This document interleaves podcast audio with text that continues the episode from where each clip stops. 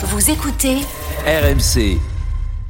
On reste dans le domaine agricole, Manu, euh, pour s'arrêter une minute sur euh, l'une des revendications des agriculteurs, la protection de l'agriculture française euh, dans les accords de libre-échange. À quoi ça sert et comment ça fonctionne? Bah, Ces accords de libre-échange, ce sont des accords internationaux. Alors entre, en ce qui concerne la France, l'Union européenne et puis un État ou un groupe d'États. Le but, c'est de réduire les obstacles commerciaux entre les deux parties. Donc ça peut être de baisser les taxes douanières, ça peut être aussi euh, des réglementations euh, qui sont euh, assouplies.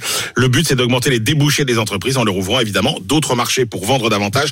L'Union européenne dispose du plus grand réseau d'accords de libre-échange au monde, une quarantaine. Ça, c'est la théorie. Oui. Euh, Est-ce que globalement, ces accords nous ont été favorables? Alors pas autant qu'on aurait pu l'espérer pour la dizaine de pays avec lesquels l'Union a signé des accords ces dernières années. Il n'y a pas eu d'amélioration sensible de la balance commerciale euh, française. Certaines filières euh, comme l'agriculture sont même pénalisées puisque les importations sont introduites à des prix trop bas euh, à ceux pratiqués euh, en Europe. Hum. Et la bombe, en ce moment, faut quand même le dire, hein, c'est la négociation commerciale en cours, le Mercosur. Oui, c'est l'exemple parfait. C'est ça, est le plus grand traité de libre-échange qu'aurait signé euh, l'Union européenne. Alors le but, évidemment, c'est d'aboutir à un accord global équilibré pour les deux parties. Mais ce sont en fait des négociations de marchands de tapis, puisqu'il y a toujours des gagnants et des perdants. Là, dans cet accord, avec donc la zone Brésil, Argentine, Uruguay, Paraguay, les gagnants seraient l'automobile, les services, les vins et les fromages. Les perdants seraient la volaille, la viande bovine, le sucre, les céréales et euh, l'éthanol. Et c'est logique dans la mesure où le Mercosur est un géant agricole qui produit beaucoup moins cher et n'a pas les mêmes exigences beaucoup environnementales. Je vous rappelle que le bilan carbone de la viande bovine d'Amérique latine